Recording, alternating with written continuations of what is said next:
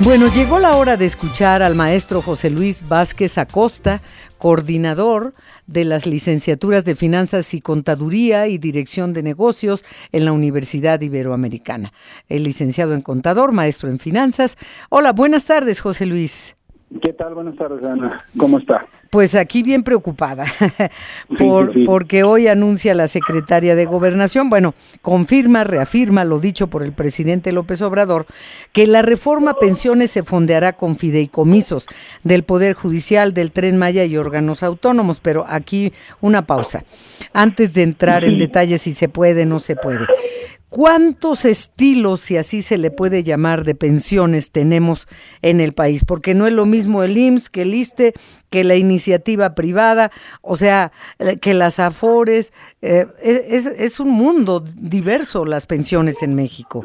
Sí, por supuesto. Mire, yo creo que tenemos que, dividir el, asunto de las pensiones básicamente en, en tres mundos diferentes.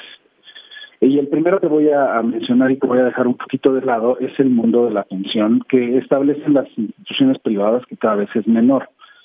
Las empresas pueden establecer un fondo de pensión para sus trabajadores bajo ciertos criterios, bajo aportaciones comunes, lo que sea necesario, y ese sería un esquema en donde, independientemente de lo que se pague a las AFORES, porque eso es una obligación legal, la empresa puede tener un sistema de pensiones propio y administrarlo.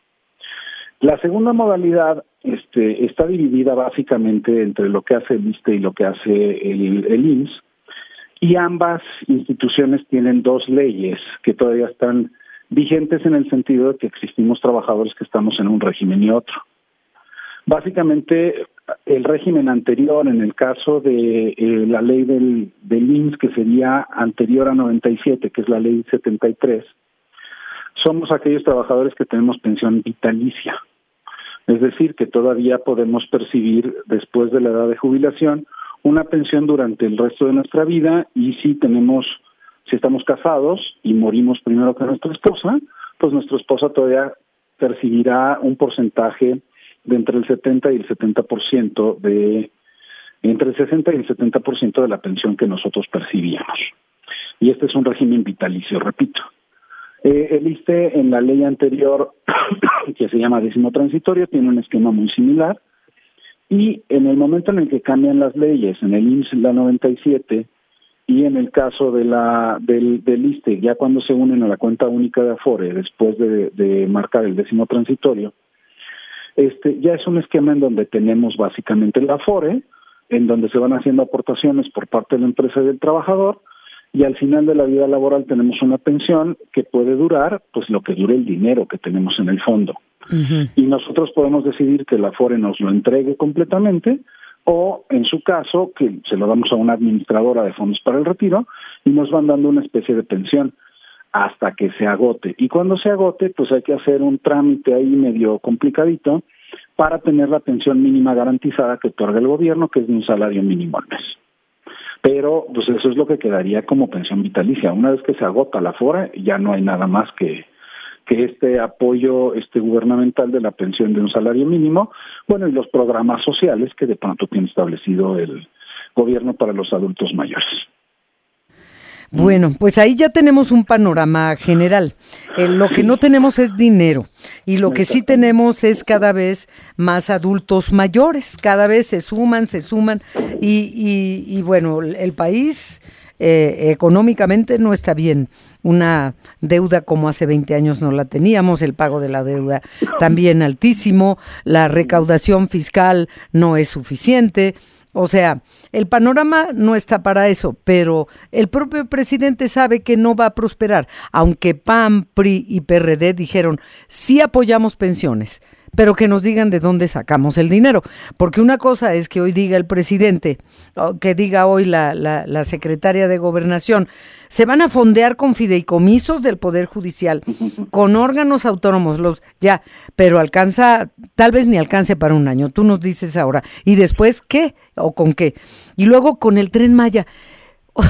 El tren Maya no, acá, no lo han terminado, ha costado un dineral, ni siquiera sirve, este, se descompone, se inunda, o sea, con lo, las ganancias del tren Maya, todavía no se ha terminado. O sea, cuánta cosa tan absurda. Pero aquí el tema es, ¿cuánto costaría eso? ¿Sería suficiente los fideicomisos del Poder Judicial, que ya sabe el presidente que no los puede tocar? Pero bueno, palabrerío.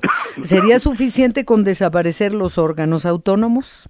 Yo no creo. Ese es, ese es el pretexto que creo que él está poniendo para poder obtener eh, apoyo por parte de, del pueblo, de nosotros, para poder desaparecer los órganos autónomos, porque lo que él le transmite a la gente es que estos órganos autónomos son muy caros y que tienen beneficios que no que no deberían de estar recibiendo, por un lado.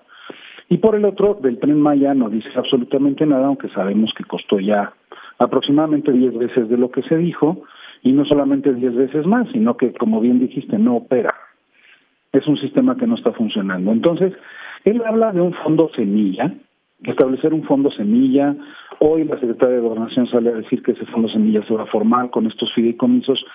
Yo creo que hay que ir con mucho cuidado, Adriana, y hay que analizar muy bien esta propuesta de reforma, porque la verdad es que ya no hay dinero, ya no hay de dónde sacar dinero. Mira, la ley de ingresos este año es muy clara para poder pagar todas estas cosas que están haciendo, la refinería, el tren Maya, este, todos estos programas sociales que están estableciendo, redujeron el presupuesto de educación y redujeron el presupuesto de salud.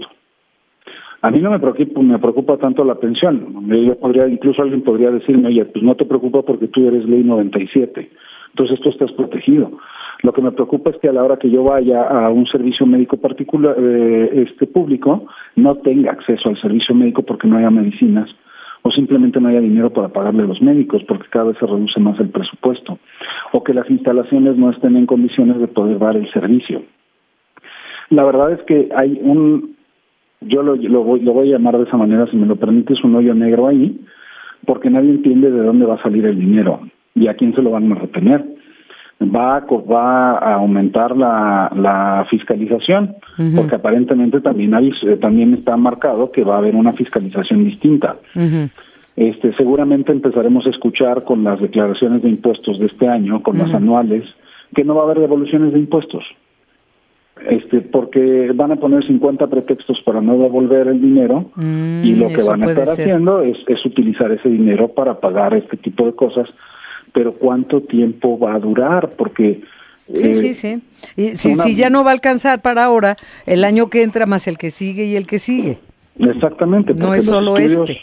No, los estudios de pensiones se hacen eh, en función de la esperanza de vida de la persona una vez jubilada. Claro, son proyectos a largo plazo. A largo plazo. Entonces, si una persona se jubila a los 65 años y vamos a pensar que su, su esperanza de vida fuera a los 75, son 10 años. Eh, eh, ¿De dónde va a salir el dinero para pagarle una pensión vitalicia de 10 años? Y pensando, como él está poniendo en la propuesta también de reforma, que sea sobre el, sobre el último salario percibido. Y vamos a pensar que esta última, este último salario lleva al tope a la pensión, o sea, cerca de 30 mil pesos. ¿De dónde va a salir el dinero de esa pensión? si todos los trabajadores estuvieran en condiciones similares. Oye, perdón, maestro, este por lo que he estado leyendo, investigando, buscando, no hay ningún país del mundo que, que haya logrado esto de jubilar a, a, sus ciudadanos con el 100%. No. ¿Hay alguno? me estoy equivocando, no sé, pero que yo sepa ni uno. No te estás equivocando, ni siquiera lo que podríamos llamar el primer mundo del primer mundo, que son todos los ¿Ni Dinamarca? nórdicos, no, por supuesto que no. Ni Dinamarca, ni Finlandia, ni Suecia, ni ninguno de estos países que están tan avanzados en programas sociales jubilan a su a su a sus trabajadores con el 100%. De entrada porque técnicamente ya no existe la misma obligación que existía cuando estaban con hijos pequeños, pagando una casa, pagando un auto, este con un tren de vida distinto. Pues estás jubilado, estás al final ya de en el último tercio, podríamos decir, de la vida, y pues ya el requerimiento monetario no es tan alto.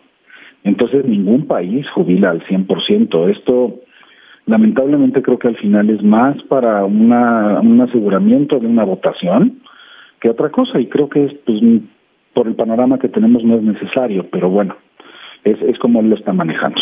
Ya, pues este nos va quedando claro porque tú eres eh, experto en estos temas y, y nada más es para ubicarnos en una realidad. Por supuesto, cualquier partido político, cualquier presidente quisiera lograr algo como lo que pretende el presidente López Obrador, que él mismo sabe que no es posible. Punto. No, no hay dinero que alcance, los números, las cuentas no salen. Así de, de sencillo y de cierto. Pues muchas gracias, maestro José Luis Vázquez. No, al contrario, Adriana, muchas gracias a ti por el espacio. Gracias, no, buenas tardes. Buenas tardes.